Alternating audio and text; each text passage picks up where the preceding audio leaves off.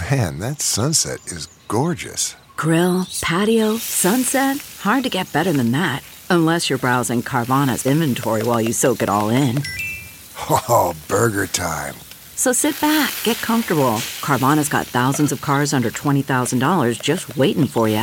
I could stay here forever. Carvana, where car buying meets comfort, meets convenience. Download the app or visit Carvana.com today.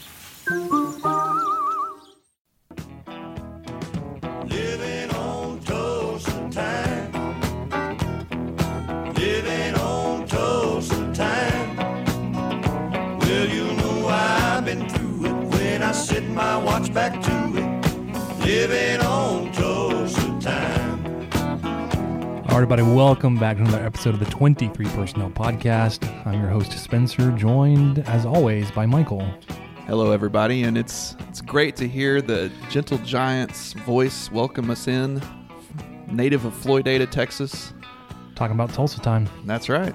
It's time to get us to Tulsa. So we're a number three seed. Yep, Did you hear about that in the news? I did. That's pretty good. Number three is pretty good. pretty good. Pretty good. It'll it'll do. That'll eat, son. Um. So yeah, we're getting ready to to kick off the NCAA tournament. Texas Tech will face Northern Kentucky on Friday, twelve thirty Central. A lot of work getting done here in Lubbock, Texas at twelve thirty. A lot of- twelve thirty and three. N- Not a lot of work getting done the next few weeks. Let's be honest. Especially these first few days, We're like games are on twelve hours a day, back to back to back, multiple games going at the same time. You and ev- you can stream everything basically for free. The good news is too is you can also stream it on just about any device, anywhere. If you need to visit the restroom really quickly, Just take the phone with you. don't got to miss a thing.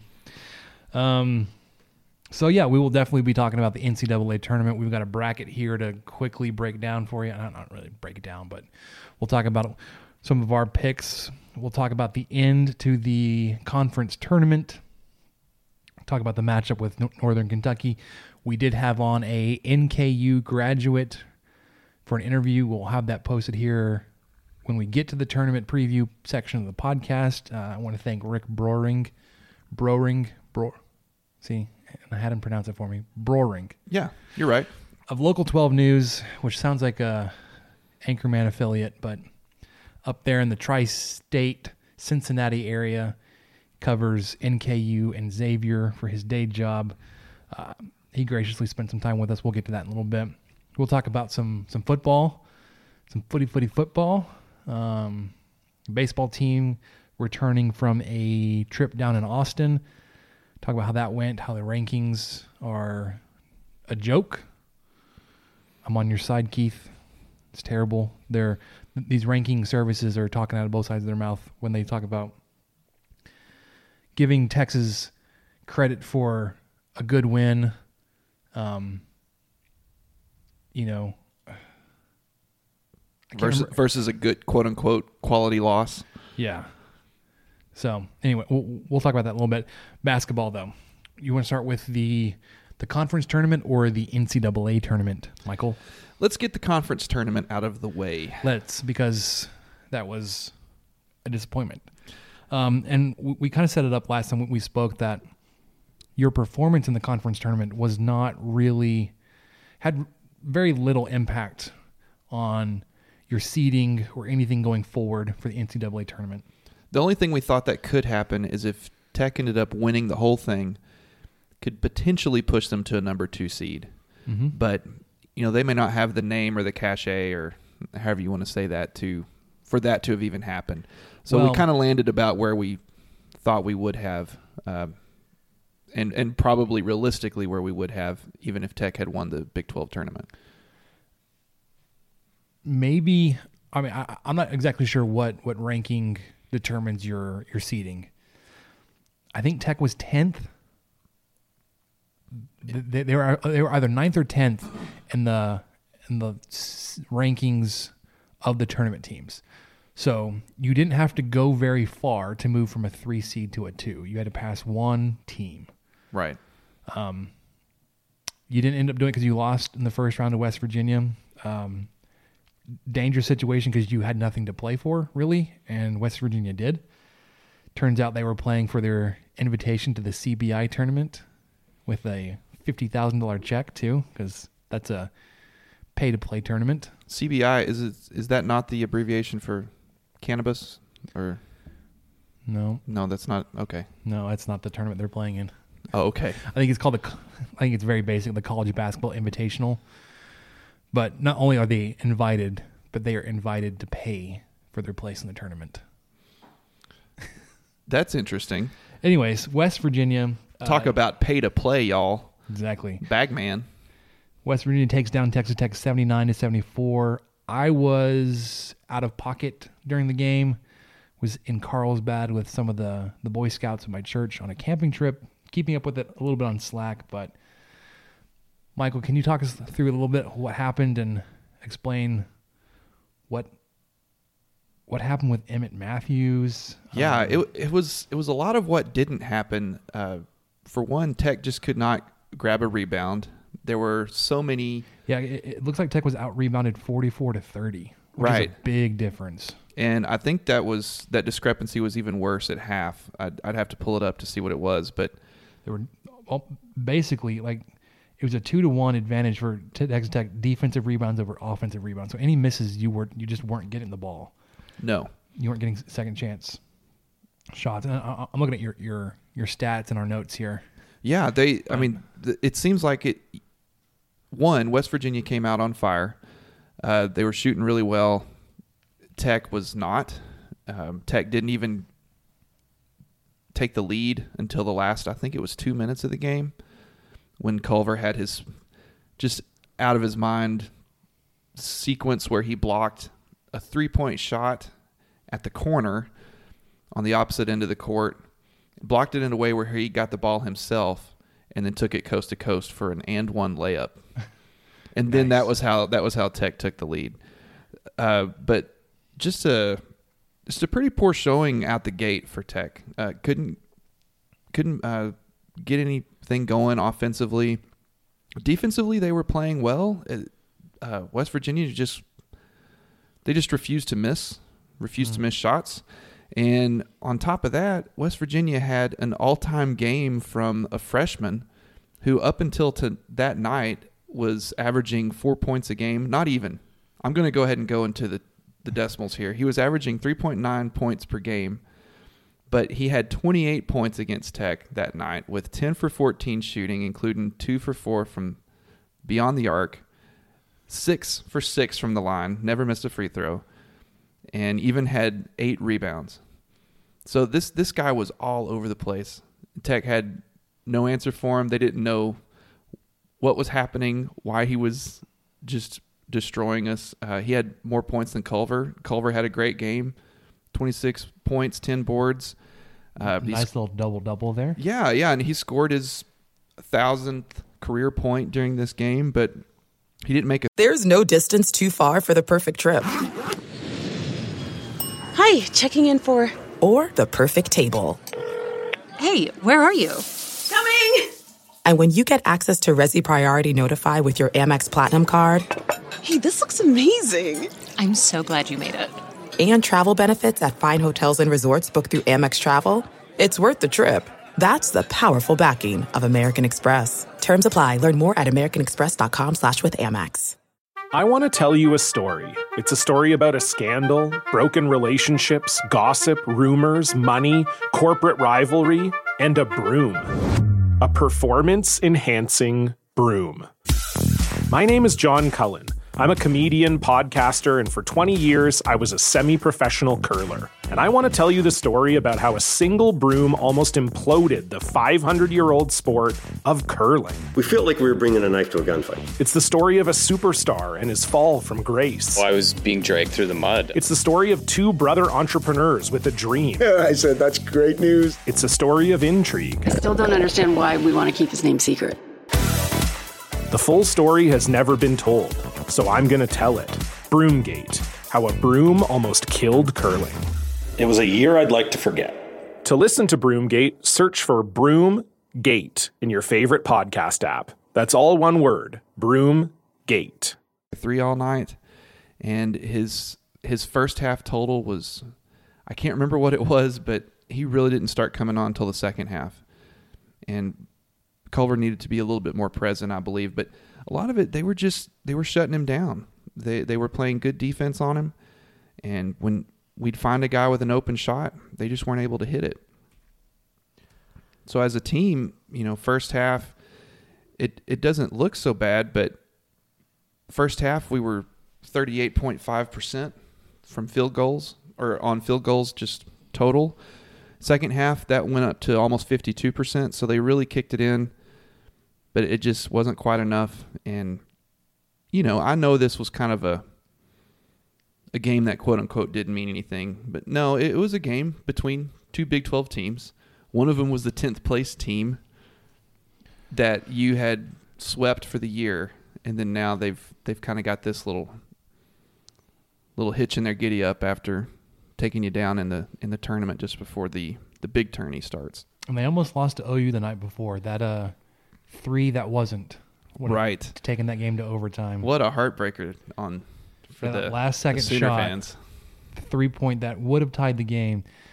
On the review, shooter's foot was on the line. Yep, lost by one. Lost by one. Um, yeah. So Tech was d- down by as many as 17 in the first half. Yes. Um, it's it's tough to come back against that kind of a, a deficit. You, you came back. Um, you took the lead with two minutes to go. I think that's when I was really closely following it on the ESPN app, but just couldn't couldn't pull away far enough uh, to keep West Virginia from from winning that. You get bounced from the Big 12 tournament. Um, Iowa State goes on to win and earn their automatic berth into the the tournament, although they they, they would have been in there anyways. So there are three Big 12 champions this year. I hate that they get, get to claim that they're champions when they're conference tournament champions, but Right. in the eyes of like the the NCAA, that's one of the ones, the bigger ones that counts, not the regular season champion, but they had a good four game run and we had a good 18 game run. Yeah, pretty solid. pretty solid uh win total there with the old 14 and 4. That's not not anything to sneeze at. Yeah, it, it like I said, it's it's not going to take away your your your conference tournament. Sorry, your conference championship. Your 2019 Big 12 champions. You're going to hang that banner. You're going to wear that ring. Um, you have pieces of the net cut down and distributed among fan not fans teams teammates. Um, losing in this tournament, the Big 12 conference tournament, not how you wanted to to roll into the NCAA tournament, but didn't it's not going to hamper you. It didn't change your seed, like we said earlier. You were already kind of a solid three pick. Uh, you could have moved up to a two if you had won the whole thing, maybe. Um, didn't happen. Right, Yep. So we're getting ready to face Northern Kentucky in Tulsa.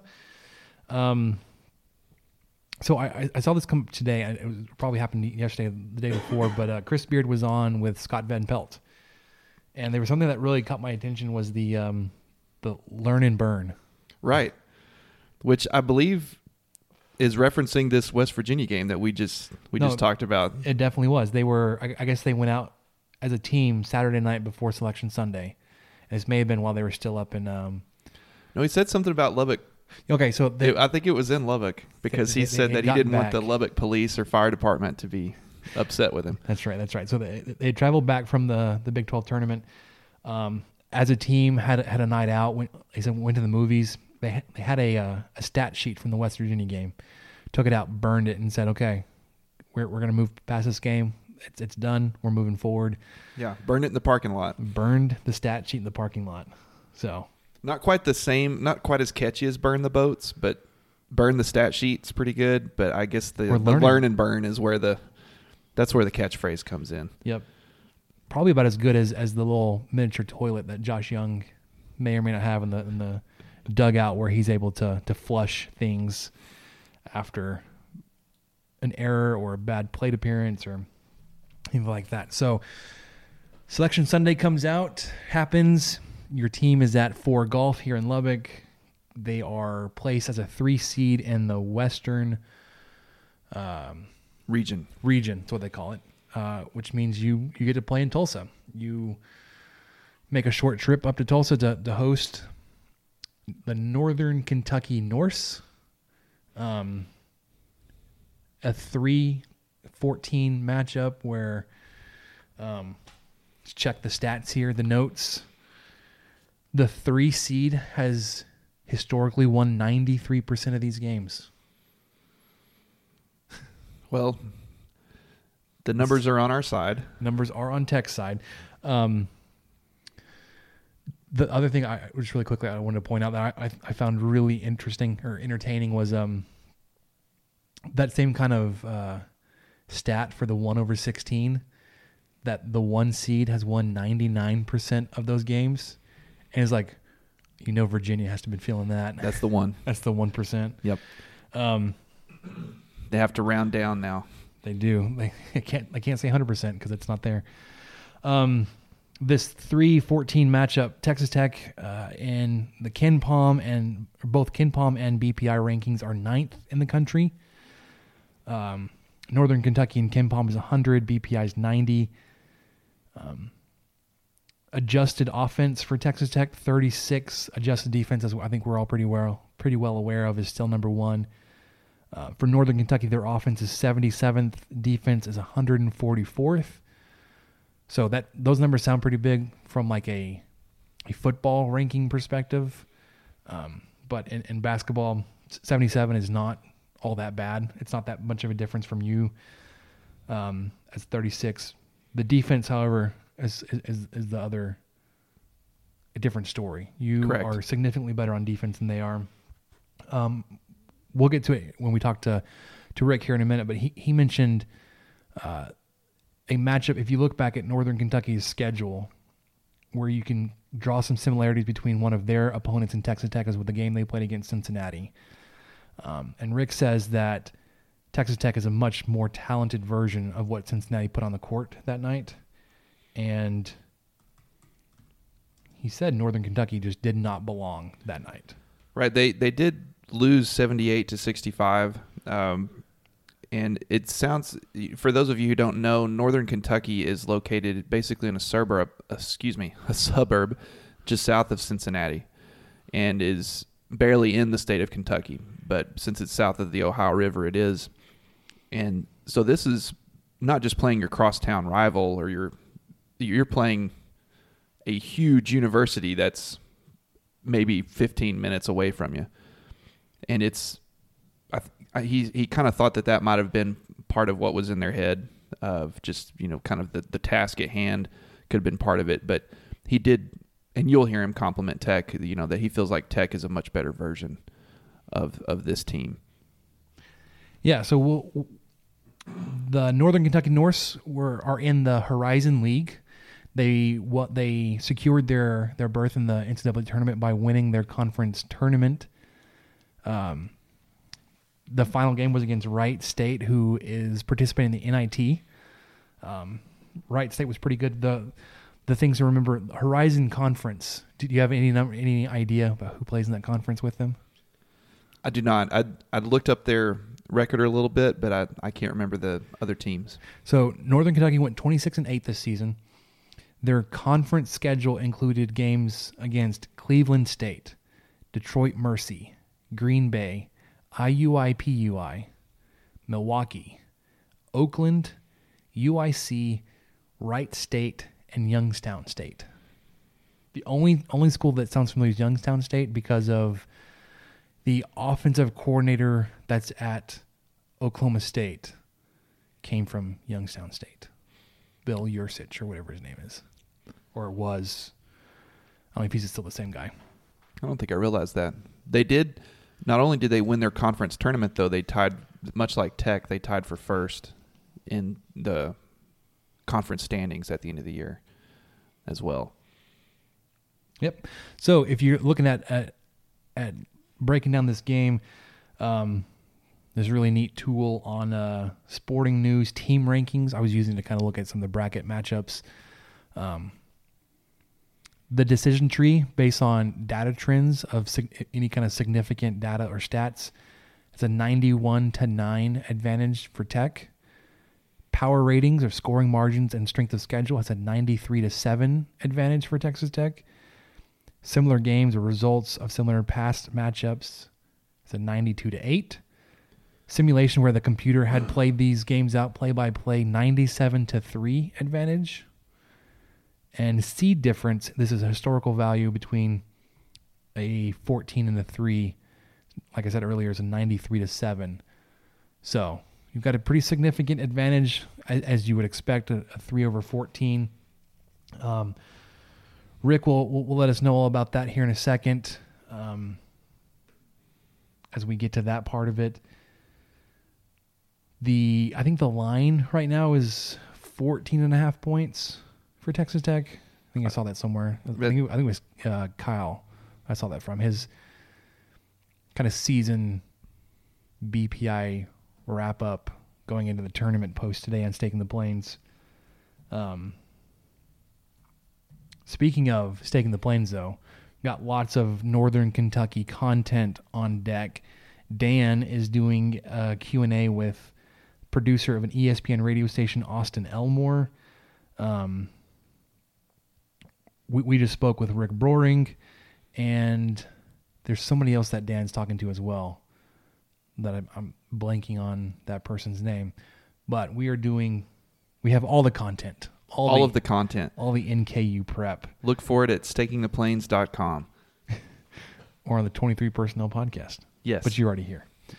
Um, so yeah, let's go ahead and, and, and get to that, the preview with Rick Broering, and we'll wrap up the basketball tournament game one preview. All right, so we are joined by Rick Broering of Local 12 News up there in the Cincinnati area. He's going to help us break down the Northern Kentucky Norse as we get ready for NCAA tournament game between Texas Tech and Northern Kentucky. Rick, thanks for joining us tonight.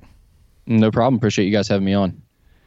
Yeah, so I would say most Texas Tech fans probably had very little awareness of, of who the Northern Kentucky basketball team is, even where they are, what, what, what conference they play in. Um, can you give us a little bit of background and kind of an introduction to the Northern Kentucky Norse? Yeah, well, uh, you know, the team has just made the transition from Division Two to Division One within the last six years, and um, their first year of being eligible for the NCAA tournament, they actually surprised everyone and won the Horizon League tournament. That's the conference they play in. They they start in the Atlantic Sun for their first three years of Division One, then moved to the Horizon League. Um, ended up surprising everybody, winning the Horizon League championship that year. Uh, made the NCAA tournament a few years ago before they were really ready for it when they were uh, young and, and kind of underdogs at the time in the league. Um, and then the last two years, they've been um, number one or number two in the conference, depending on how you want to view it, along with Wright State, who uh, who they beat in the conference championship game this year and is currently playing in the NIT. So um, they're it's a team that has you know everything's happening really really fast for the program right now because when you make that type of jump in terms of your commitment to athletics, um, you don't necessarily expect to have success right away. And so to see these types of results, and obviously they they struck gold by landing John Brannen, and they got really really fortunate with a local kid in Drew McDonald, who was the conference player of the year, decided to stay home and, and play at NKU, and that was actually before John Brannen even got the job, but then he stuck around once John Brannen got the job, um, and it's all just really worked out well for him. Can you tell us a little bit about John Brannen's story? I, have heard some things around just how, how, quickly he's been able to bring success, and, and you just kind of touched on a little bit, but can you tell us a little bit about uh, Coach Brannen? Yeah, well, I think most people, if you recognize him or have heard of him before, it was when he was uh, next in line, you know, second to the head man, Anthony Grant at Alabama. Um, and when Anthony Grant got fired um, that year, Alabama played in the NIT, and, and John Brannen was actually the interim coach for a game. Um, and then after that whole sort of regime split up, that was the same time NKU was looking for a coach, and John was available, and he actually um, he was one of the finalists along with another guy people around here are familiar with and maybe out there uh, travis steele who ended up getting the xavier job this past season uh, was one of the other finalists for that and there were a few other names that were in the mix um, but he's he was a guy that I think people kind of thought highly of coming in, but I don't know that a lot of people had him on radar to be an up and coming head coach just yet. And uh, it, certainly with what he's done over the past three years at NKU, he's opened eyes and, and he's really going to be one of the hottest names on the market in the next year or two, depending on what type of jobs open up. Hey, Rick, Michael McDonald here. Uh, no relation to Drew. Unfortunately, I don't have that kind of skill. but uh, I did just want to ask you a little bit more about Brandon. His his resume is very impressive, especially with this being only his fourth season as a as a head coach, and uh, the Norse making it to two out of the three last NCAA tourneys. Would uh, would you attribute Brandon's success to his scheme or his recruiting ability, or possibly some other aspect of coaching? All of the above. I mean, I don't think you can really be a great head coach without doing both, you know, recruiting and being a great X and O coach. Um, and then obviously you got to be able to motivate your guys as well. And I think he does all of those things. He uh, demands a lot out of his staff and his players. I think that's kind of one of the things he's known for. Um, defensively, he likes to get after it. He, he wants his guys to play fast. He wants them to pressure the ball. Um, they'll get out in passing lanes. They'll they don't force a ton of turnovers, but they'll they'll try to be opportunistic on the defensive end and and use their defense for momentum and to kind of spark their offense. And then offensively, the the thing he's really been able to implement, and, and part of it is the players he's had with like Drew McDonald, who's a super high IQ player and an excellent passer, kind of a point forward or point center, if you will they pass the ball at an elite level. I, I don't know what they are currently in KenPom, but at one point this season they were fifth in the country in assist to field goal percentage, meaning um, you know over 58% of, of their shots at the time were coming on uh, assists. Um, so they move the ball really well. They have multiple shooters, and they just run great stuff on offense. They like to play with good pace. Um, that doesn't necessarily mean running in transition and getting layups but you know just within the half court even the stuff they're going to run they're going to cut hard they're going to pass you know make crisp passes. And uh, they they have guys that can score inside guys that can drive you and beat you off the bounce and guys that can shoot the three. So when you when you talk about the offense can you give us a little taste of what that might look like? You you, you were mentioning um, being able to, to move the ball around may run up down the floor but not like that's not their their their offensive game plan. Um, what do you? Th- how would you describe the the Norse offensive movement and their? I don't know how to say it. Their their their objective when they have the ball. Yeah, well, I mean, it's kind of interesting because you know they do want to push the ball. I'm just saying, not all the time. They're not a team that's like Auburn where they have to turn you over and play fast and get layups, or they're going to be in trouble, or they have to jack silly threes and make them, or they're going to be in trouble. They'll they'll take advantage of those opportunities, but then if they play in the half court, they're fine with that. Um, what you'll see a lot of is Drew McDonald, player of the year, number 34. He's about six seven. used to be a really heavy kid. He's really trimmed his body up and gotten himself into better shape. He's an excellent shooter from the outside. He passes the ball very well, so he's comfortable facing the basket and moving around on the court. But he's a low block scorer, and he has a, a lot of great pivot moves. Um, you know, against uh, Texas Tech, you know they're going to be a little bit longer, a little more athletic. He may have to space them a little more and face them up and, and play on the perimeter. That tends to be what he does against more high major opponents. Um, so that's the number one guy you look at. He averages 19 points and nine and a half rebounds a game. And then after that, Jalen Tate is kind of the guy to really watch if you're a Texas Tech fan because he's the one that makes everything go. He's uh, 6'5, skinny kid uh, played on the wing last year, but they moved him to point guard this season.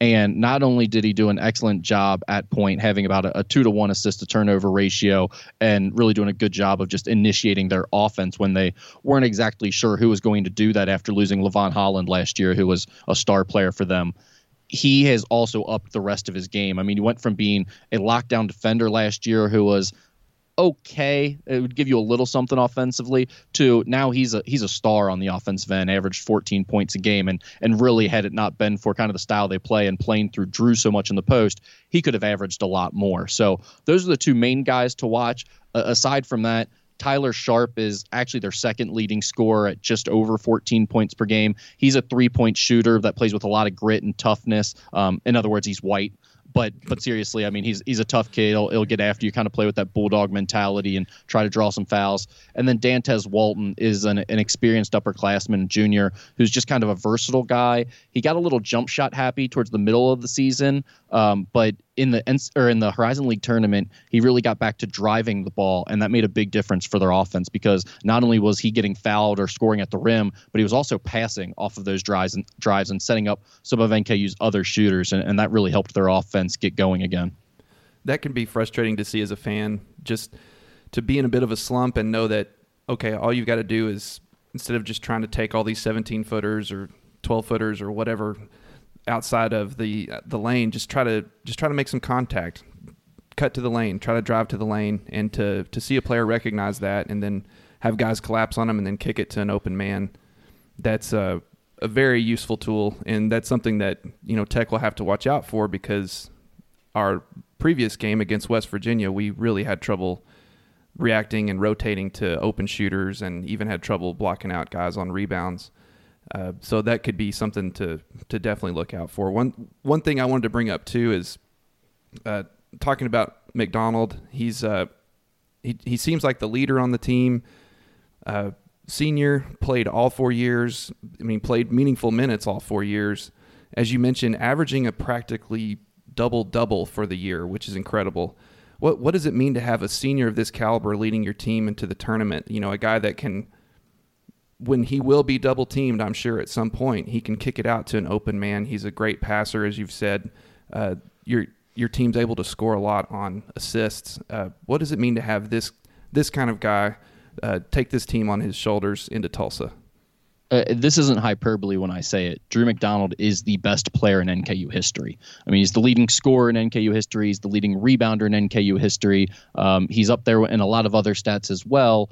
And when you start looking at the other guys who could maybe challenge him, challenge him for that that title, one, they don't quite have those stats, and two, they did it at the Division two level while he's done it at the Division one level. So he is very literally the best player in school history. So it means a lot. Um, he is he's really good, and not only that, he's a really good guy. He's just the type of personality you want in your locker room. He he uh, is definitely an energy giver, not an energy sucker, um, and and that's what you you always want out of your upperclassmen. So um, they've got a tremendous culture in their locker room right now. It's not just Drew. They've got Tyler Sharpe, Dantez Walton, Jalen Tate. Um, even a guy like Zanai Robinson who transferred over from Norfolk State. And, and, when you make that that graduate transfer move, you're looking obviously to finish off your career in in strong in a strong fashion. You want to be one of the guys. And he was, you know, relegated to the bench, wasn't their starting point guard. Early in the year, he got more minutes as kind of next in line, but then conference play went on and he wasn't playing as much and and didn't probably have as consistent of a role as he would have liked. Yet in the Horizon League tournament, he steps back up. He was a huge reason they they dominated Wright State in that Horizon League finals because of the way he shot the ball. Um, and so again, j- just another guy who really understands his role, is really bought in, and, and has helped set this culture that that they have right now. So let's talk about the game a little bit. I, I saw, saw you interacting with some fans, some Tech fans that were not ready to accept some some realism when you were you were trying to put it out there. That doesn't sound well, that think, doesn't sound like I, us I at all. They were confused. I, I, don't think it's that they're not real, willing to accept. I just don't think they understand what was being said. I think Texas Tech is really good. I think they're a Final Four contender, and I don't think they understood that I was saying that. Yeah, sometimes sometimes we can't see for the forest past the trees or whatever the whatever the, the however it said. Yeah, the, the yeah. saying is. So, to, to, clarify real quick, basically what was said, and understand, I'm tweeting this to a, a tri-state audience here in Cincinnati who is following NKU, and I was basically trying to comment on the matchup they got, and all I said was, if you're a team like NKU, this was the matchup you wanted. It was either Texas Tech or Purdue, and, and the reason being is Purdue's not very good. Um, and Texas Tech is really good, but they play a style that at least keeps you in the game. They're susceptible. It's the Virginia style. It's the reason Virginia got upset last year. When you play 60 possession games and you slow it down and you don't want to shoot a ton of threes, you give teams a chance to stay in the game with you. Now, that doesn't mean NKU has any chance of beating Texas Tech, but if everything goes right, the, the personnel matchups that these two teams have, um, it just works out the best for NKU in terms of the situations they could have had. When you're 14 playing a three, there are no good options. You're just looking for an option where you think, well, maybe if Jarrett Culver turns his ankle or picks up four fouls in the first five minutes of the game, there's a chance here. So, besides those two scenarios, how do you think, or what do you think a an NKU upset would look like? What would it take for for the Norse to to, to jump over the, the Red Raiders and to advance past this first round? Yeah, I mean, Jarrett Culver gets swept up in a natural disaster or arrested before the game starts. I think would be a good start. Um, I think he's a lottery pick. I mean, I think he's one of the best bucket getters in the country. Um, he's tough. He just, I, I love everything about his game. So I don't know how NKU is going to match up with him. The only thing that that's nice for NKU is, you know, we talked about Jalen Tate. There's another kid on the team, Trevon Faulkner, who's a freshman.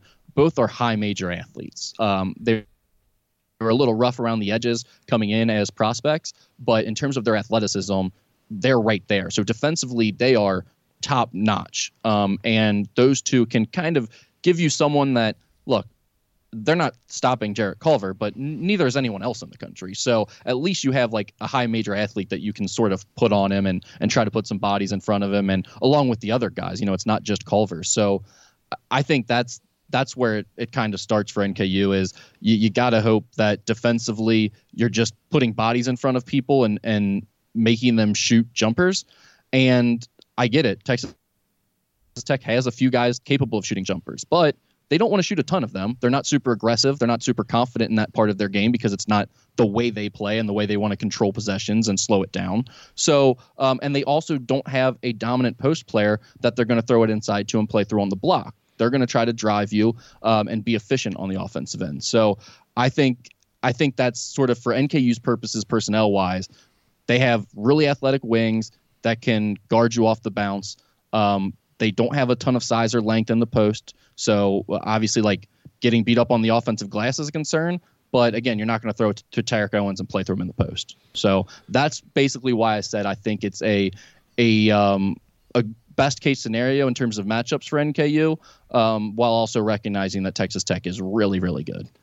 Rick, I think as a level-headed Tech fan, I would agree with that, and that's actually my worry of this game. Uh, Tech's offense has the tendency to go cold at the worst possible time, and especially playing a defensive team, an athletic team like uh, NKU in this case, I, I think that that type of scenario could happen. I don't want to say it could easily happen, and I don't want to I don't want to predict that it, that it will, but it is on the table, and I, I think that's something that Tech will need to be wary of. They'll need to be able to make sure they're taking smart shots and being careful with the ball and not turning it over when uh, you've got guys throwing arms into the passing lanes.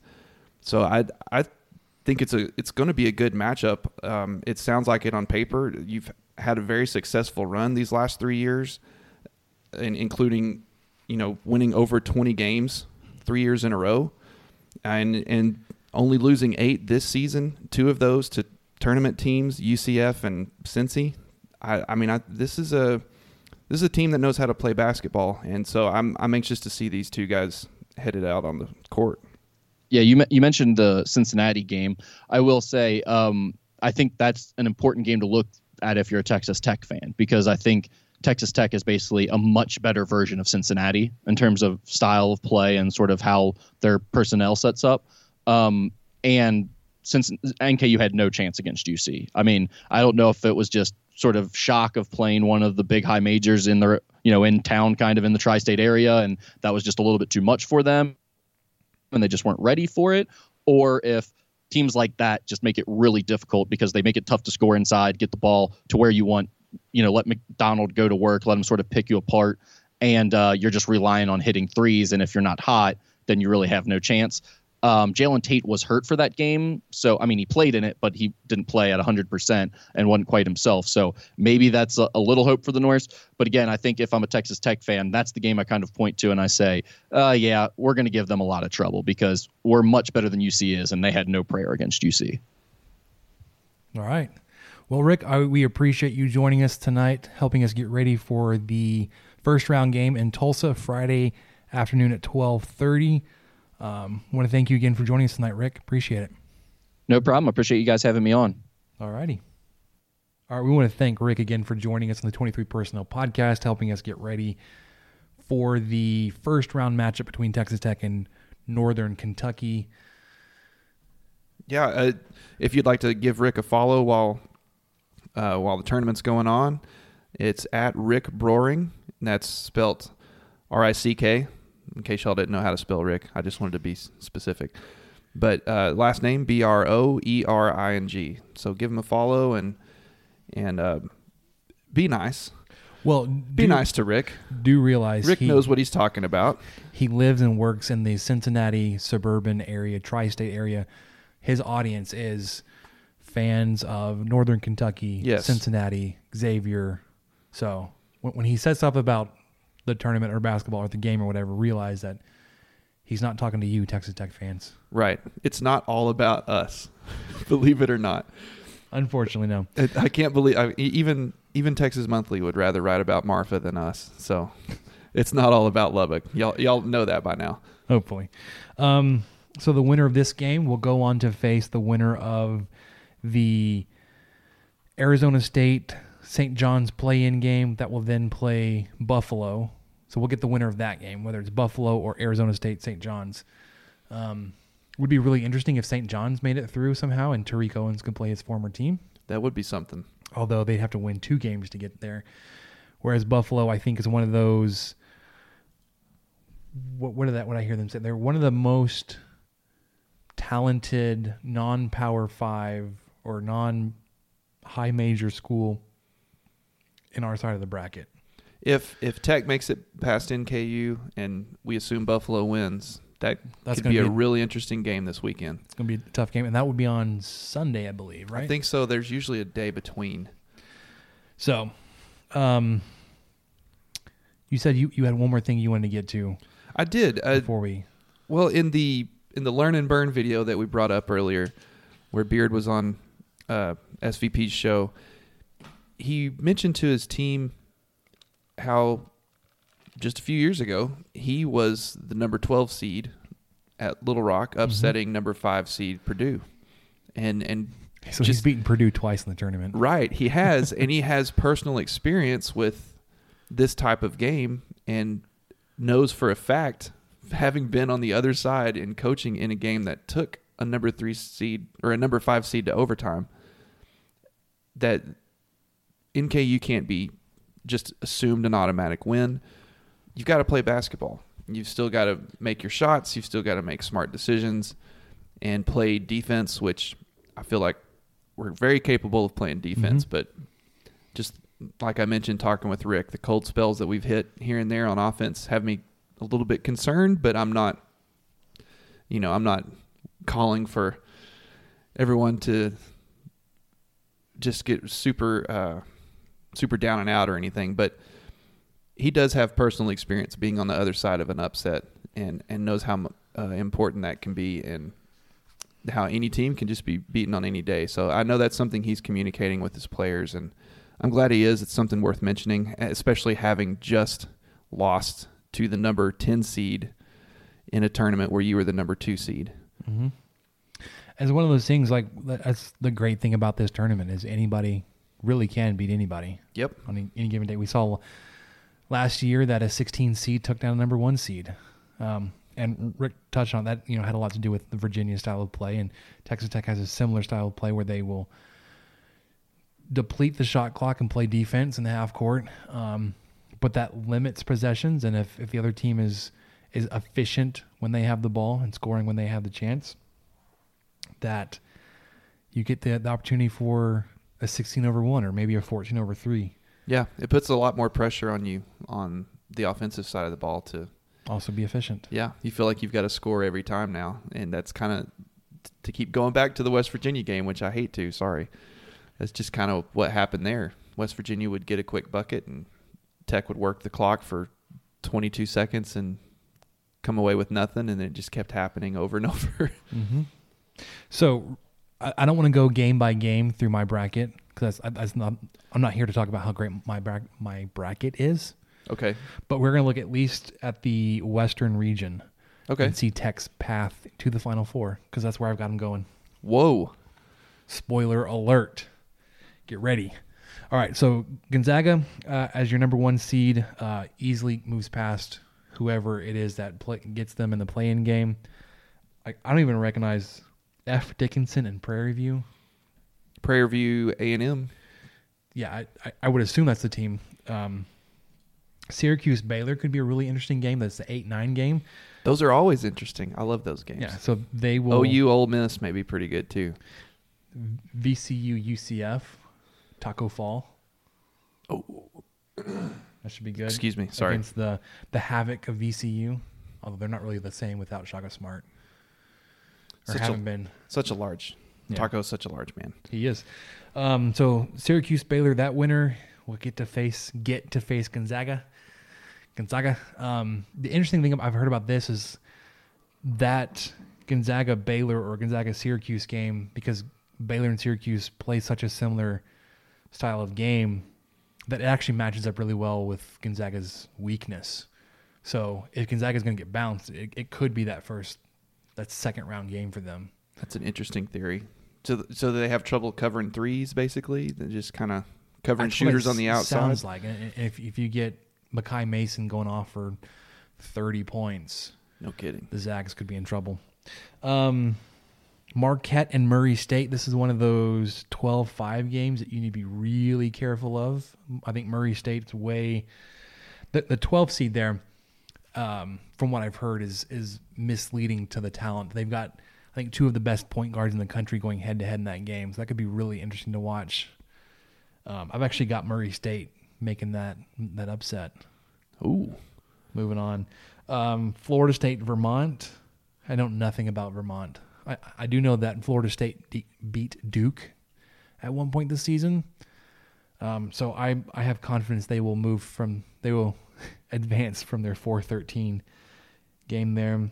The Buffalo Arizona State or St. John's game could be pretty good as you look forward to who Texas Tech may may play next. Texas Tech, Northern Kentucky, um, Nevada, Florida, a sneaky 7-10 game. You, you get a lot of those 10 over 7s that you hear a lot about. If you look at their rankings, whether it's BPI or KenPom, um, in KenPom, actually, Florida, the 10, 10 seed is 28. Nevada, the 7 seed is a 25. So it's a really evenly matched game according to KenPom. BPI has them 20-30. So e- even then, it's it's a really close game, no matter how you look at that one. Who do you who are you picking in that one? I'm picking Florida to make the upset, the ten over seven. All right. Although I that, I could see that too. I I hate to be a conferenceist, but I think the SEC has some decent basketball in there. yeah, They And- might face a little bit more talent than Nevada. and then Michigan, Montana. I, I've got Michigan moving through that one pretty simply, pretty easily. So- Alphabetically, that is correct. It is. So my second round, I've got Gonzaga, Baylor, Murray State, Florida State, Buffalo, Texas Tech, Florida, Michigan. I've got Gonzaga winning their game, making it through. Um, Florida State, even though Murray State just got off, off the upset, ends their little run. Yep. Texas Tech making it past Buffalo, just because I'm a homer, I guess. Nah, that, that sounds reasonable. Michigan over Florida. I think Michigan's got the number two defense in the country, if I read that correctly. Like uh, whether it's KenPom or whatever, like the adjusted defense, um, which makes the the Sweet 16 game between Texas Tech and Michigan. I know. So I was about to say, really interesting. This is going to be like a forty-seven to forty-nine kind of be. outing. It doesn't matter what Michigan does, though. I've got Texas Tech moving through Whew. again. Spoiler. Like I said, I've got Texas Tech as a as a Final Four team going up against Gonzaga. Um, I just I've I've seen them struggle this year, the Zags, and lose games to the Gaels of St. Mary's or whatever that. I don't know. Was. It was a game that they should not have lost, and it was bad. Um, so I've got Texas Tech going to the Final Four to once again meet Duke. Unfortunately, And unfortunately, that's where it ends. probably where it's going to end, or on my bracket is where I've got it ending. I think um, Duke will be focused and dialed in at this point in the season. You would hope so to Final Four.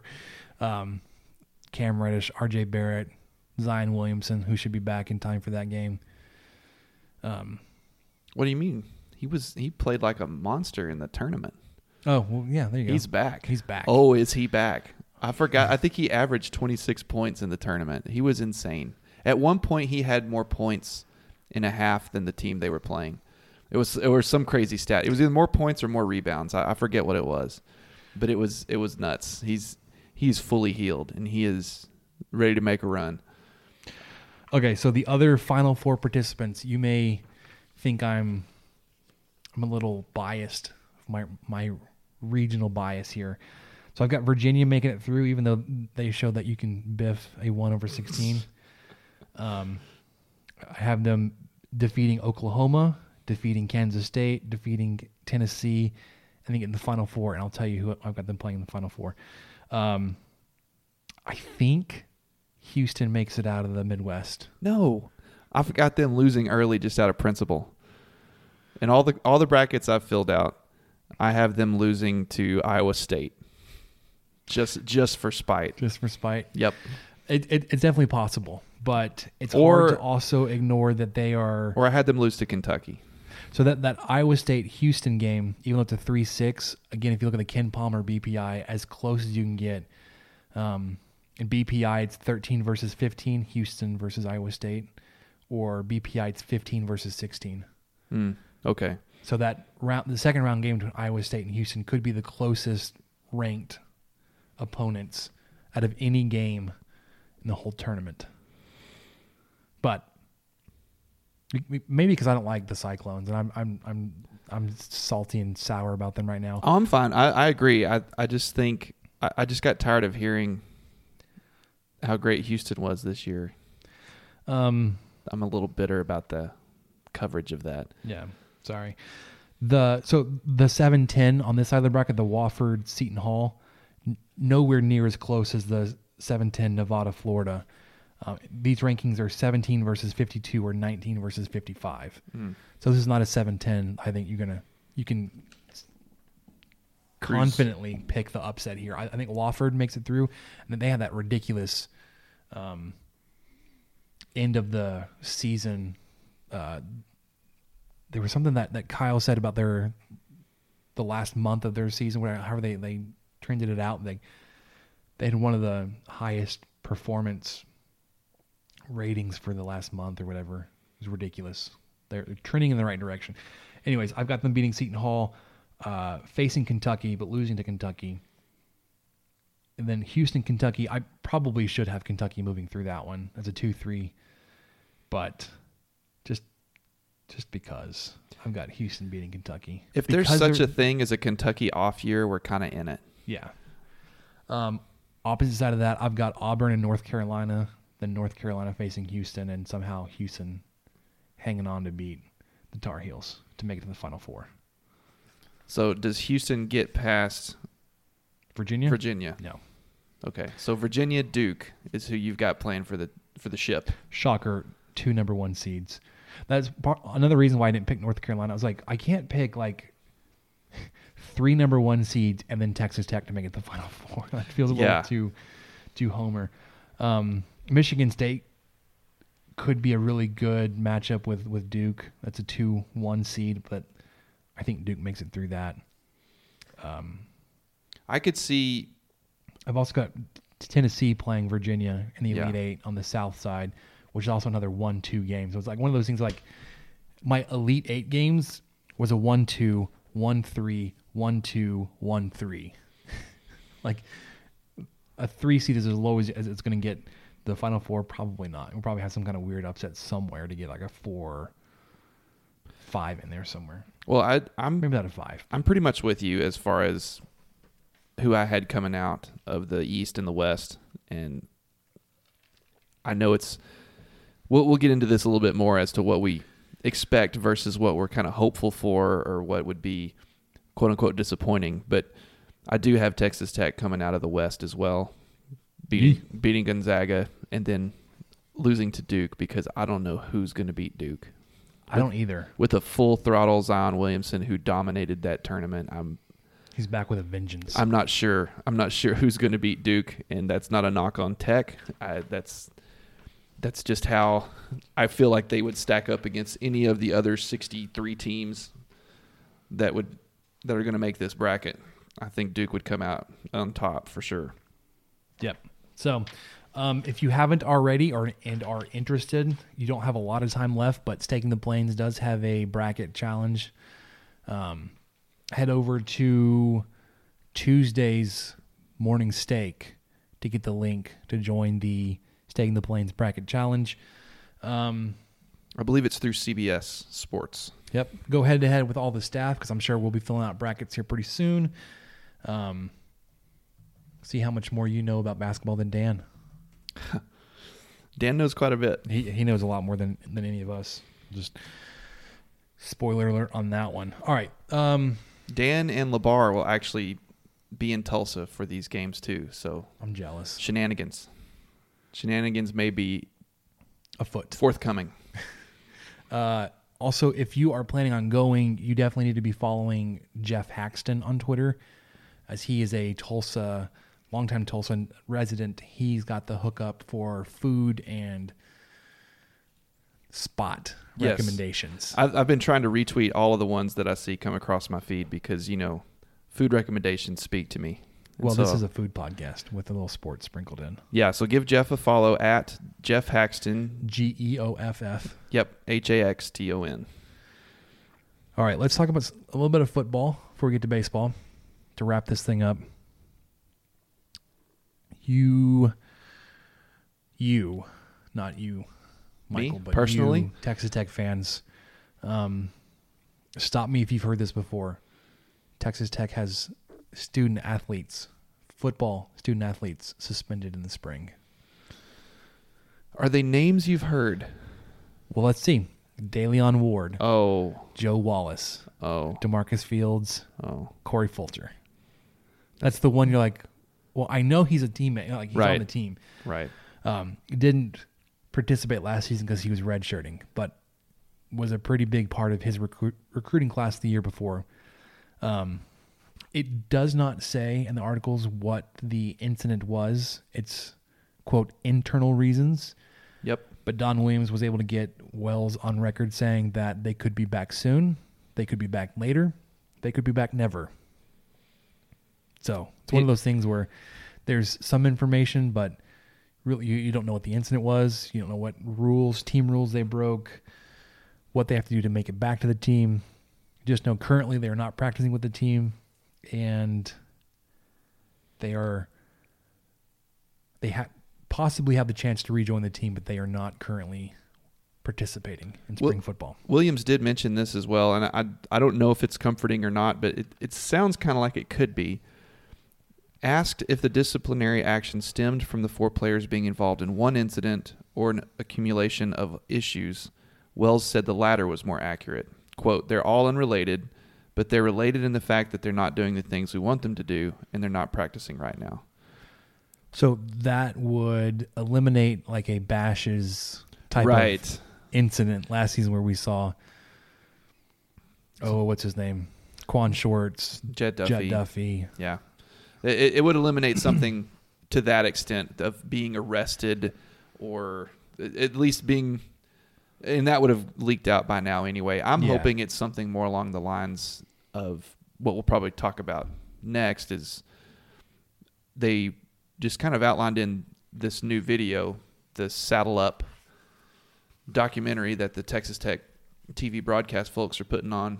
Great production value. I mean, really, really great. And it just debuted this week on Texas Tech TV. I think you could watch it live uh, Monday night if you were a subscriber, but then you could watch it for free the next day. Anyway, it's about a 12 minute video, and I think they're going to have several of these throughout the the the spring season. But it's fantastic. It mentioned discipline a lot. Mhm. Uh, you know, players talking about it. Bowman talking about it. Uh, Seth Collins, I believe, was talking about it. Mhm. Of course, and, and there was Wells himself. I was going to say several quotes from Wells saying that we will not lower our standards. We Correct. are we are coaching we are coaching to a Big 12 conference championship and we're not going to lower our standards. And and one of the things that Bowman mentioned was just the little things, you know, disciplining the little things and Like being late to a meal or being late right, to a meeting. being That- on time was which was a big issue. Sounds like like even as a freshman, like he only had the one year of experience. That was not maybe high in the list of what's expected from a Kingsbury coached team. Right, and I believe it was Collins talking about uh, on on the discipline side of things, even not touching a cone or uh, making sure you're not off sides. Mhm. There are stuff like just stuff that you would think would be minor, but probably adds up to a lot. But I'm not saying that that's what happened. That's that's what these guys got in trouble for. But it it could have been these types of rules that maybe habitually were being broken, and um, you know, Wells saw fit to take some action, especially with them being three starters potentially. Mhm. Uh, out of the out of that group of four, I'm not sure where Fulcher would land on the depth chart exactly, but He wasn't in my depth chart. But Oh, okay. Maybe because he wasn't already practicing. so he wasn't in the official 23 personnel depth chart, but That may have been why Dalian Ward was not in my depth chart either. just throwing that out there. You just knew. My, my oversight two weeks ago may have been right. you knew there may have been some off the field issues that had to be addressed first. but uh, you know, I don't want to make too much light of it, I, but I do hope that it is something minor, quote unquote minor. Hope so. and Mhm. that it's some some team rules and lessons are going to be learned, and everybody will move on, and these guys will trot out there in September. Yep. Um, so we briefly kind of touched on the saddle up video. If you haven't watched it yet, seek it out. Um, very well done.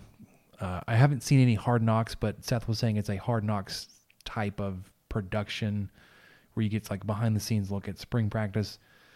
Um, Yeah, I haven't watched a Hard Knocks in years, but that's it's it's pretty close if, this if is I not remember like, like an HBO production where they, they selected Texas Tech and were somehow doomed. This was a, uh, a Texas Tech internal project, but very well done. Um, really interesting to get that kind of peek into the program and see how Wells is communicating w- with the team and the expectations there. Um, the other thing I want to mention is there is an open scrimmage on Friday evening. Um, That's right. Pre baseball first pitch, weather dependent. Um, my friend that officiates in the American Athletic Conference will be on hand to help officiate the scrimmage. So there will be live plays and uh, 11, on, 11 on 11 action, and not just, um, you know, 7 on 7 or just an open practice that we saw with Tuberville. Like, what are we watching? like, we're watching them do like position drills. No, this will be a, um, a scrimmage uh, open Friday night, and then you can head over to the baseball game, pick up game two of Texas Tech versus Michigan, get you a burger, nachos, hot dog, all kinds of good stuff. Um, unfortunately, our T-ball schedule has us booked tonight through Saturday. So Your, your Cubbies. my, my Cubbies, my my, my uh, lifelong Cubs fan fandom is being realized as I am now supporting a T-ball team of said Cubs. You even got you a hat. I do. I have me a nice little blue, royal blue hat with a, a red C on it. It's dirty already. Got number 95 stitched into the side here for Grayson. Oh, that's cool. That's his number this year because he's a big fan of cars, and Lightning McQueen is number 95. Well, that's as good a reason as any to be. Oh, he does not move like Lightning McQueen does. he is the most awkward runner I probably ever see. Um, so baseball, we just kind of t- touch on. They have a weekend series coming up. Uh, two series, kind of. Michigan coming in Thursday, Friday, Saturday. Michigan and Stetson will play Saturday, and then Texas Tech and Stetson will play Sunday, Monday. Stetson was a super regional team last year. Michigan is uh, another Power Five team that's trying to get on the right track. Um, but this weekend, you were down in Austin against record crowds at Disch-Falk Field. Yes. Um, Plural. Plural. They set a an attendance record this weekend. Um, Against little old Texas Tech? Yeah. Well, I'll be. Two top 10 teams. Tw- they s- said more than 22,000 fans were over the attended the games over the weekend. Yeah, I think each each one averaged over seven thousand. Yeah, with the high water mark of the of Saturday being uh, just about 8,000 fans. That's a lot of people. That's a lot of people watching some baseball. Yep. Um, you dropped the series one games to two to Texas. Um, you lost two one run games and then beat them 3 0 on Saturday. Um, Yeah, you outscored them total. Yeah, you outscored, You outscored them uh, nine to eight. Nine to eight, which is kind of hard to swallow. You out hit them on the weekend, um, which is something because the Texas Tech pitching staff is is their strength. But whereas you out hit them, you weren't able to do anything once you got runners on base. You were on the weekend six for thirty batting with runners in scoring position, um, which is a runner on second or third. Um, I'm gonna give a hat tip to Keith for helping us prepare for this. If you haven't listened to his Texas weekend review episode, uh, episode number ten of the Dinger Derby podcast, check it out. Most of this, uh, help, he helped us fill in on this, our research, our prep for this sex, segment. Right. Part of part of my issue with with prep on this, which is something I've discussed before, is Hulu Live does not have the Longhorn Network, so it's a Mhm. double edged sword of. I don't feel like I'm contributing to the Burn Orange Empire, but I also get to miss out on One. a three a three game series, Yeah. or some some other 10 things here and there. Yep. So, because I was out this weekend, I missed the Friday and Saturday games. I was home to watch the Sunday game. Friday, we said you lost with four to three. Um, Erickson Lanning was your starting pitcher Friday night. He went a, fu- a full five innings, gave up only three hits, one run, no walks, no strikeouts. Um, but he was like supremely efficient at the, the the beginning of his his outing. He retired the first 12 batters, so he was perfect through four, or at least he had a no hitter through four. Um, and then in one stretch, uh, this was brought. I think Labar brought it up in the Slack chat, and Keith probably mentioned it on, on his podcast as well that he Lanning had retired nine batters on 24 total pitches. Oh, that's right, because Labar equated that efficiency to my fellow SPC Texan Deshaun Corprew. Yeah. Who has an incredible shooting efficiency, incredible shooting percentage. greater than 50%. Yeah, so that nine batters on 24 pitches, that's less than three pitches per out. That's efficient. Yes. Um, Less than three. Yep. Yep. And then you get to the sixth inning where it seems like you've struggled all year. That like that transition from really good starting pitching performance to either leaving a guy in too long or just that transition from starter to the first reliever. Uh, the sixth inning kind of eats you up. Friday night you had a I don't know if it was three, uh, if Longhorns got their three runs or all four in, in the sixth inning, but you had a fielder's choice single and a walk to load the bases. Um, and then Texas is basically their power bat. Zubia game up, single to right field. Uh, and then the throw home from Holt was high. So I think there was two runs scored on that play alone. There was an E9 given to Holt. And then the next batter came up, hit a screaming line ball, line drive to, to Josh Jung at third, but it got under his glove and out into left. They scored three runs. Um, sorry, three runs in the sixth. That that hit to, to Josh Jung got under his glove into left field to score another run. Um, and then you know, Keith points this out that Texas Tech was he- held um, hitless for the rest of the game after the fifth inning. Yep. So you had no hits after the fifth inning. The bright spot is Micah Dallas came in, pitched two in the third innings, no hits, no runs, no walks, three Ks. That's just an outstanding performance by a, a freshman on the road. Um, you just had that one, that little hiccup area right around the, the beginning of the sixth inning where you just couldn't get through it. Texas Tech, Texas was able to get their runs in. Saturday, though, you bounce back with probably the pitching f- performance of the season. You have a combined one hitter. Yeah. Caleb Killian goes seven full innings, which is his season high so far, and it maybe is he may have tied his career high. Um, he gave up the one hit. I think it was in the fifth inning. I think I can't remember. He, he had the the perfect or the not perfect, but the no hitter intact for a good part of his outing. Uh, zero run- runs, obviously, because you win the game 3 0. Gave up two walks, but had four strikeouts. Only one runner, one Texas runner, got to second base or further. Like you Up kept until the ninth. up until the ninth when Clayton Beeter kind of had his issues, but until the ninth, no Texas runner got to second base or further. That's some good baseball. It is. That's some good pitching. And this is a team that at the beginning of the year, pitching was, I was very concerned. But everybody's kind of dialed in a little bit. Yeah, like well, I'll say quickly. You're almost 20 games into the season, but at this point, maybe a third of the way through, Yeah. you seem to be feeling really confident. If you get the kind of performances you got this weekend on the road against Texas, if you can get that kind going forward, man, Yeah, I, you're, you're going to be a force. Not, not I know the it- rest of the conference, but Right. And I know it doesn't directly correlate, but only allowing eight runs in a three game series against a Big 12 opponent, especially a top 10 one, when you were On the road. Right. When you were averaging eight runs per game on some of these, you know, Mhm. against Oregon and against some of these other teams, you were, people were flying around the bases. And, and that's really dialed in, especially um, in Austin this weekend. So that's, that's a promising side of it.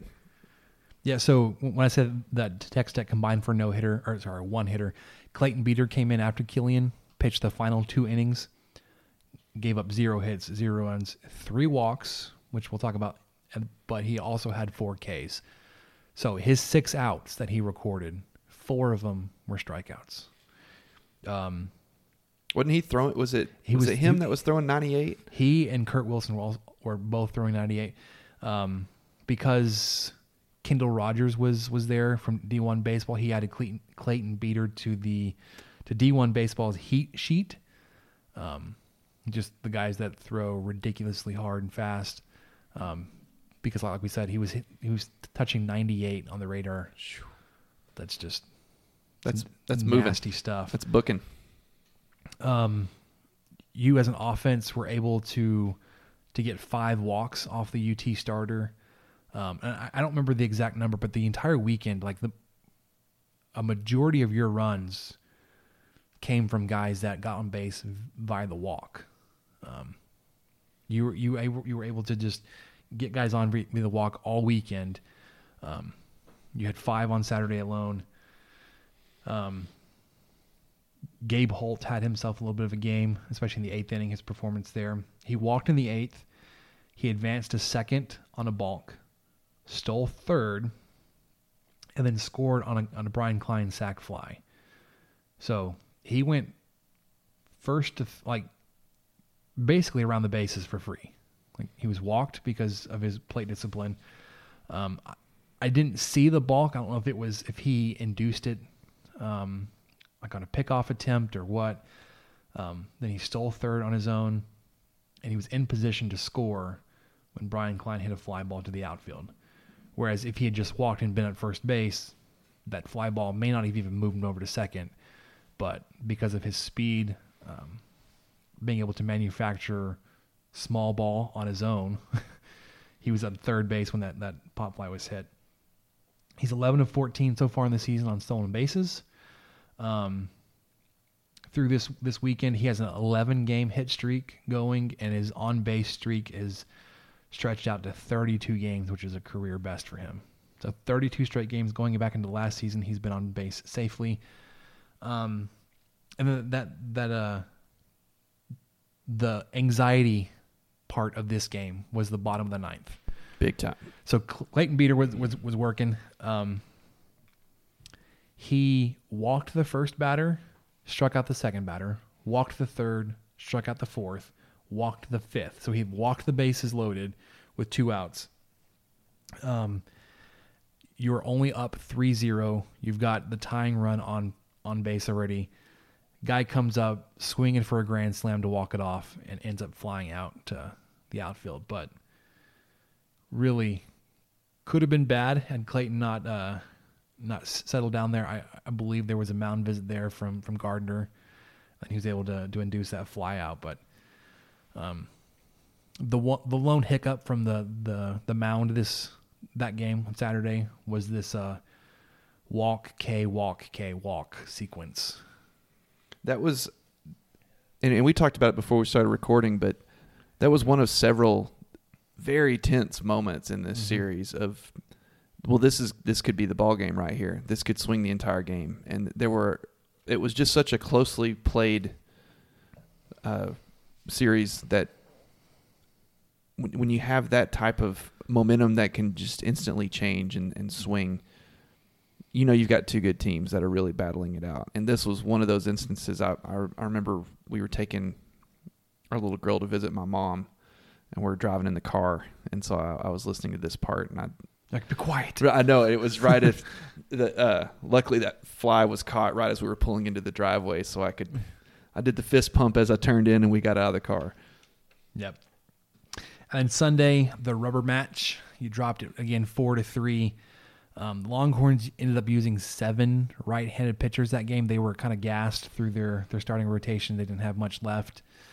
Um, this was one of those games where just super frustrating to watch because you were able to get guys on base. You got eight of the nine leadoff batters to reach base safely in this game. You scored three runs off that. Gosh. You ended up leaving 12 guys on throughout the entire game. For the game, you were one for 15 with runners in scoring position. So you were able to get a guy on, whether it was a walk or a timely hit, but um, whether there was just some pressure there on, on you as a batter or the Texas pitchers were able to respond, um, did a pretty good job of, of limiting the damage. Um, you got two of those runs on a Josh Jung home run, his first of the season. Which odd to say 20 games into the end of the season, and also he's kind of playing a little gimpy. Um, the other really interesting thing about that is that's the first home run that UT has given up to an opposing team at home this season. Out of, and I, I think there was even a, it was twenty something. No, there was more than that. The twenty something innings overall. I think was the last time they'd given up a home run. You mean twenty games? No, never mind. I, am don't listen to me because twenty something innings is not even a full three no, game series. No, it's not. That doesn't on, help man. at all. Um, your starting pitcher on Sunday, uh, again, it was Mason Montgomery. He went a full five innings, gave up one hit, one run. Um, that one run was, it was, I think, his first batter. Sorry, the first batter in the sixth is when that hit came, and that run ended up being charged back to him because it was a hit. But he'd already been pulled from the game when he scored. Um, he he had given up five walks, but had four strikeouts. McMillon came in, pitched one, gave up two hits, two runs. The the one run that was charged Montgomery also came when McMillon was on the mound. One walk, two strikeouts. So when McMillon was on the mound, you gave up three runs. Um, Texas took the lead, took a three-one lead. Um, Good old sixth inning. In the sixth inning, like we said again. Um, one of those runs came on also on a, a Fulford throwing error to third. He was trying to, to catch a guy stealing third. Um, I don't know if it was a bad throw from Fulford or Josh Jung wasn't there in time. The ball ends up in left field. The runner ends up scoring. Um, McMillon comes out uh, and then is replaced by Wilson. I'm blanking on his first name. Kurt. Kurt Wilson. Um, he was also throwing the heat. He finished out the last three full innings of the game, was um, pushing 98 miles an hour as well. Um, was able to hold Texas there uh, at four, but sorry, no, the, there was one more run added in the eighth before Jung's home run. Um, yeah, but goodness, you had a, a really close series. Um, not like a series loss in Austin is like a disaster for your season. It's early, it's your first conference series against a very talented, highly rated team in the Longhorns. You're paying the price for it in the rankings right now, which doesn't make any sense. Um, so you get Texas gets the credit of beating Texas Tech as a good team and then Texas Tech gets punished for losing one run games on the road to a conference opponent in front of postseason esque crowds. Um, you you drop between eight and eleven spots in the rankings, so it's one of those things where like, well, does Texas get credit for a good win, or are you punishing Texas Tech for losing games they should have won? It, it, it's really like you can't really have both. Right, right, and it's uh, for all of the reasons you mentioned. You have to be a little bit more even-handed with with these rankings. Uh, certain people obviously get love a little bit quicker than Texas Tech does, but that's just kind of the the name of the game here. Uh, you figure that Texas Tech, having gone to three College World Series in the last half decade, would start to get the benefit of the doubt here and there, but Apparently I guess we're not there yet. Not yet. Okay. Um, you guys did not disappoint when we reached out for questions today. Thanks, Michael, for sending out the the call, Happy to do it.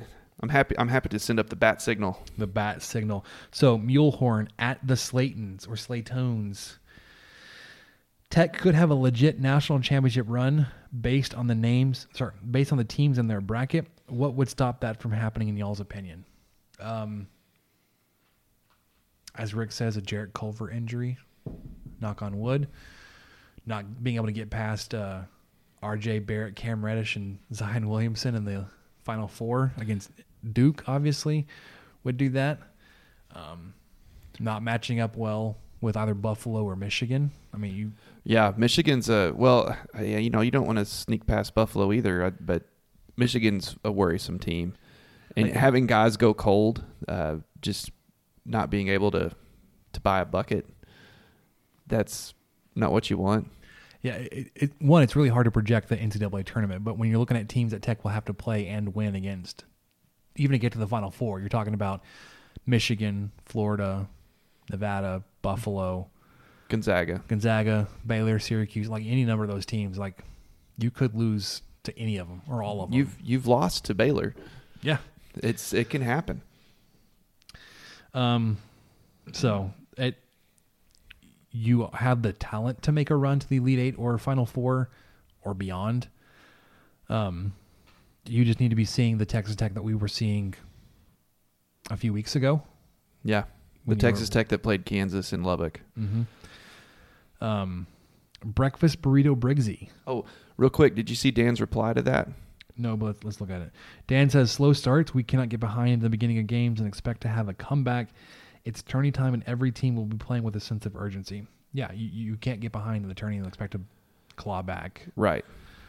Especially if you get down 17 like we did against West Virginia. That's it's not going to happen. And that was even, I think, at some point that was some crazy 17-2 run. We just, it was a, it was the drought of droughts.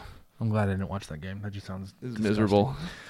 Dan goes on to say, We hopefully learned a lesson in the Big 12 tournament against West Virginia about this. Start games aggressive and strong. And that was how, just like you said, how we, how Tech dominated those five or six games where they were clobbering people by 20 plus points. I would love to see us clobber to like the Sweet 16. That was that was how it went. I mean, you would you'd be up by 9, 12, 13 at halftime and that was that. Or or 26 Or 26 or 29 or whatever it was. 25 against Kansas. Yeah. Yeah, you'd be you'd be up by quite a bit at halftime. So th- th- he's exactly right. Mm-hmm. Breakfast Burrito Briggsy says, What makes a good dive bar? Okay. You have to, to give us the, the criteria. I've here. got some thoughts on this. A good dive bar needs low ceilings and bad lighting. I think if, if we're if we're gonna really go for a dive bar, it needs low ceilings and bad lighting. It probably need some kind of like makeshift stage. Yeah, that's a great. yeah, a quote unquote stage where where the uh, they set up the band on the weekend. Uh, I think a good dive bar also needs to have expanded a few times and kind of shoddily. Like, like it's not. This is not going to be at the end of a of a shopping center that was built in 2012. This is a standalone. Let's just let's just say names. This is a standalone. Um, you know, Lone Star Oyster Bar kind of thing, or uh, oh gosh, I'm completely uh, the Texas Cafe, aka the Spoon, even though I don't know why it has two names, but something like that that's just kind of been built on. They've just kind of added some. Well, let's let's expand this direction, and you can tell obviously that it's a little different in this room than it was in the other. Uh, Bash Riprock's is a lot that way. Uh, I'm not going to say that's a good dive bar, but I think that's kind of where you start. Just the the feel of the place. You kind of got to feel like you're a little bit closed in, and that's uh, that's that's one place. And then I think uh, cheap beer, of course, and then they've got to have at least a few solid food items, preferably fried, because at one point this dive bar, and it still may be, was a smoking place. Mhm. At, at one point, it allowed smoking, and whether probably still smell it. whether it still does or not, you you can still smell it. So th- those are kind of you know, there's got to be a little hint of smoke, and bad lighting, and low ceilings, and random expansions. Yep. I, I would not disagree. That's I don't know. That's kind of what I came up with. Um, Harrison Hill at Harry TTU Law. Um, the dude's getting ready for a trip to Anaheim. He's got plane tickets booked to Anaheim, Orange County, hotel in Anaheim. Um, I think that's a ticket stub for session two in Anaheim. Eyes on our first berth in the Final Four in person. Got his guns up. Great things to come for Texas men's basketball and coach Chris Beard. Man, guns up, Harrison. Enjoy I like it. I like it. Um, Dan asks, what would be considered falling short of expectations for the Tech basketball program and how far they make it in March Madness? I don't think they have to make it to Final Four to, um, to meet expectations. I would say Sweet 16 I'm- is kind of the expectation. An Elite Eight would be, um, gravy. Anything past that, really. We, I know, like, you really can't be pointing back to last season, like, well, that team went to the Elite Eight and you lost all them, but you've spent the entire season proving that you reloaded after losing Justin Gray, Keenan Evans, Zach Smith, Zaire Smith, um, all those guys with Jarrett Culver, Matt Mooney, Tariq Owens, Norense Odiase having a bigger role, Davide Moretti, Brandon Francis, Deshaun Corprew. Um, so I would say if you don't make it to the Sweet 16, probably something happened. Um, whether you got upset, you had a bad, bad night, or an unforeseen injury, knock on wood again. Or like Rick brought up, a lot of foul trouble out of nowhere. Mhm. Tariq Owens gets three fouls before halftime, or Well, he's done that before, but he has, but somehow he's he's been able to like calm it down the second. half. Yeah. I, I'm with you. I think Sweet 16 is kind of the cutoff for me. The, you know, you assume that you're going to win a game against uh, Northern Kentucky, and I, I, that's that's kind of where I start to look at. Well, obviously that would be disappointing if we lost to Northern Kentucky. Mhm. I would be disappointed if we lost to Buffalo, assuming that they come out of that game. And I would. point, you're in the Sweet 16. Right, and then you're likely facing Michigan, Mhm. and you if if you tell yourself, okay, well, one Michigan was the number two seed, as you brought up before, they have a great defense.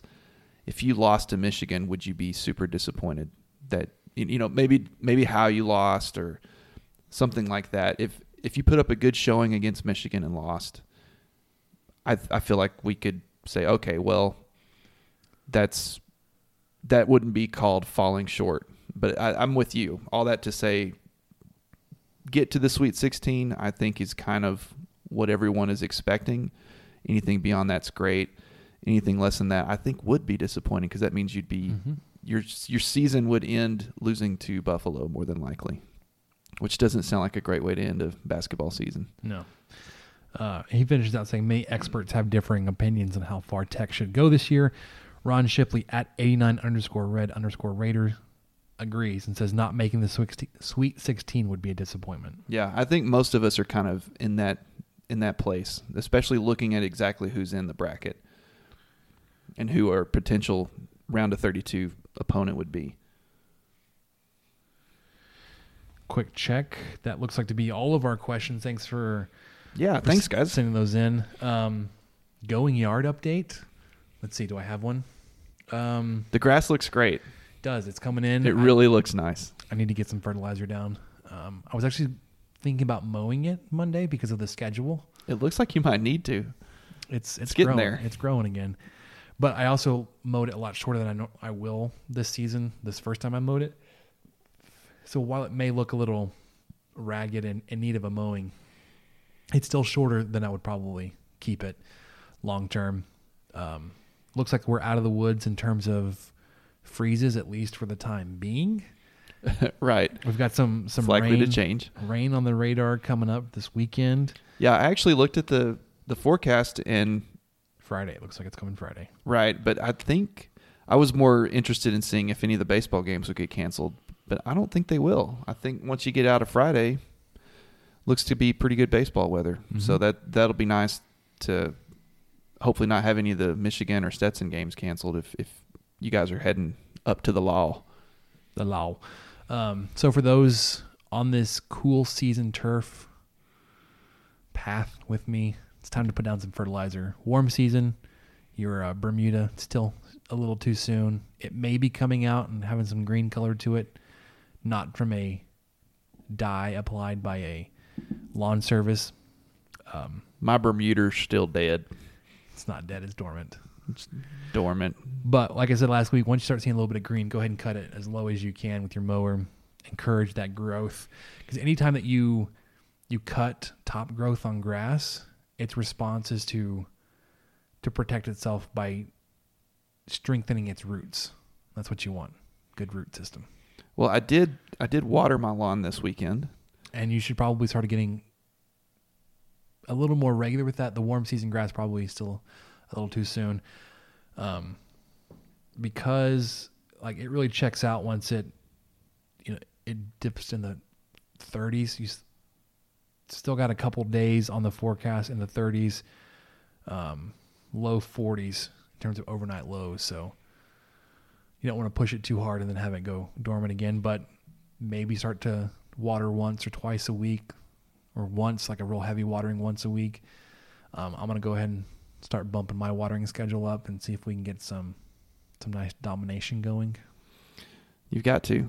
got to You've got to show. You've got to show off to the neighbors. This will be the first time you've had the the lawn in place in spring. Yeah, so it, it helped out last fall when their Bermuda Bermuda I, I got you saying it. when the Bermuda uh, was going dormant while the grass was still green. So I got that little bit of my grass is green, yours is yellow, and it's been that way basically all all winter. Um, I've only got another couple of weeks before theirs starts to perk back up, but enjoying it. We're we're trying to figure out how we're gonna to fill in our uh, our front flower bed area. We got gifted a couple of rose bushes that we're gonna plant, um, and then we got to put some other flowers up there. Rose bushes. We have some of those Some perennials. The ones that you see all around town. The they will put out like crazy. It's Put just out. nuts. Yeah. Um, Oh, and, and also, I just I just wanted to share this before. My mom has a very inter- interesting way to pronounce Bermuda. oh yeah, Bermuda. Bermuda. Bermuda. it's like there's no R, and there's a couple of U's in there. It's great. I never correct her. I just always she has a an interesting way of pronouncing several words, and I don't know what it is or why. She'll add a syllable here or there, but um, probably as we go on, I'll reveal a few more. But Bermuda is uh, the kind of grass that she has. I have Bermuda, but she has Bermuda. It's a different breed. Apparently, I, am surprised you haven't heard of that one as much as you know about grass. that's, that's a new uh, new species to me. All right, so what did you learn this week, Michael? I learned that Lubbock has a new brewing company, and actually, I, I've known it for a while. Two Docs Brewing Company. You've got a link to it here. Yeah, yeah, which is uh, it's just east of the Louise Hopkins Center. So if you ever, LHUCA? yep, it's just east of LHUCA. Oh, it makes you put your birthday in going to the website. Well, they want to make sure you're not a minor. So if you ever go to First Friday Art Trail, which is of course every first Friday, um, you can just venture over to Two Docs after you've been to the LHUCA for a little while and finish your evening, have some have some beers there. But okay, so check out the names of some of these beers. You ready? yeah, I'm ready. Buddy Hoppy IPA, Yeah, that's pretty. Two Docs Bock, Prairie Dog Porter, and End of the Street Wheat. And they had they probably those are just the ones on their website. They had probably double that at least. And the the two beers that my wife and I had, Allison had the Steampunk Ale, which was an amber ale, and I had the Red Dirt Red, which is of which was of course a red. Great names. I mean, they've they've definitely have uh, used the influence of the area. Mhm. I don't know much else about them. I really need to. I really need to reach out to them. Maybe I'll actually do some writing on staking the plains for the first time in months, and, and maybe talk to them and get a little bit get a little bit more info. But we just went after uh, after dinner one night to have a drink and just really enjoyed it. It's got a neat atmosphere. They usually have a food truck there. Uh, the Farm to Forks gastro truck was there and had been there all day. And uh, they've got a really neat outdoor area. It was kind of chilly that day, but it's going to be perfect for most days in Lubbock to to go and hang out outside or hang out inside a little bit. So when you're back in town, check out Two Docs Brewing. A really neat setup, and they will uh, they make some good some good quality beers. I did see that you are signed up to judge a barbecue cook-off. That's right. Ah, yeah, I kind of forgot about that. I'm, I, I'm a little jealous, and I found out I'm, I'm busy that day, so I couldn't do it anyways. I So, shot my shot. Uh, you did, and you got accepted. you know when years years feels like it's been years. Weeks ago, I, I rebranded myself as an influencer on Twitter, you are the influencer has logged on. and I completely uh, tried to influence my way into getting free Cotton Fest tickets, which the Cotton Fest here in Lubbock is. It's a two day concert, I believe, headlined by William Clark Green, bunch of other great groups, and uh, they uh, I did not get taken up on my offer to uh, to have free tickets just because I w- was calling myself an influencer. But fast forward to this past weekend, where William Clark Green uh, tweeted to email this email address if you're interested in judging the barbecue cook off, and of course I emailed that address quite quite soon after seeing that tweet. And- Attached uh, resume of Yeah. barbecue cook-off competition right uh, judging experience. Yeah, I had a very serious post that I wrote uh, in the fall to to try to booster my cachet with the. I think I've used cachet twice in this podcast now to boost my standing with the Lubbock City Council Chamber of Commerce. Chamber of Commerce. Sorry, to get them to allow me to uh, judge the Hub City Barbecue contest. And how's that working out? It's not working out well because the company I work for is not a member of the chamber. So therefore, I think that disqualifies me immediately. So I had to move on. I had to move on. Well, so I, I still may be, may be able to get you in Okay, all right. because we're members of the chamber. Could I do some contract work for We'll be, your hire you as a contractor, okay, contract engineering work. sure. Uh, so anyway, long story short, I emailed the guy. He emailed me back, and uh, he said it's like a six-hour commitment. Start at 10 a.m. that Saturday morning. It's the 4th of May. May And- the fourth be with you. That's right. It'll be May the 4th, and I will get to eat barbecue. As far as I know, it's BYOB, so I'll bring me a little something to Well, something- sip on while I'm eating barbecue all day. And then I get to go to the concert for free that night. So you ended up getting the tickets you wanted, anyways. I did because Flatland Cavalry uh, will. I think there's five. There's five bands playing that night, and uh, Flatland Cavalry will open for William Clark Green. And uh, you've heard me talk about Flatland on the show, and they're one of my favorite bands around right now. So I'm I'm super excited to see them. I haven't got to see them live, and I haven't seen William Clark Green live since he was just starting at Blue Light.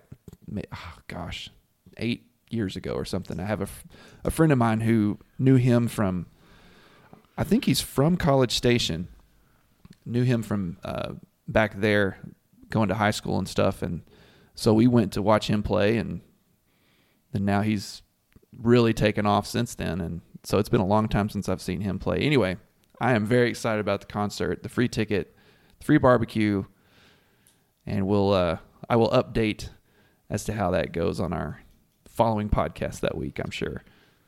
Well, we'll all be waiting on bated breath for your review of the Cotton Fest barbecue cook-off judging competition. How everything worked out. You bet. All right, as we get ready to head up to Tulsa, take on the Northern Kentucky Norse. Listen to a little more Don Williams. Um, again, want to thank Rick Broering for joining us to, to preview the Norse. Uh, for Michael, I'm Spencer. Thanks for joining us again on the 23 Personnel Podcast.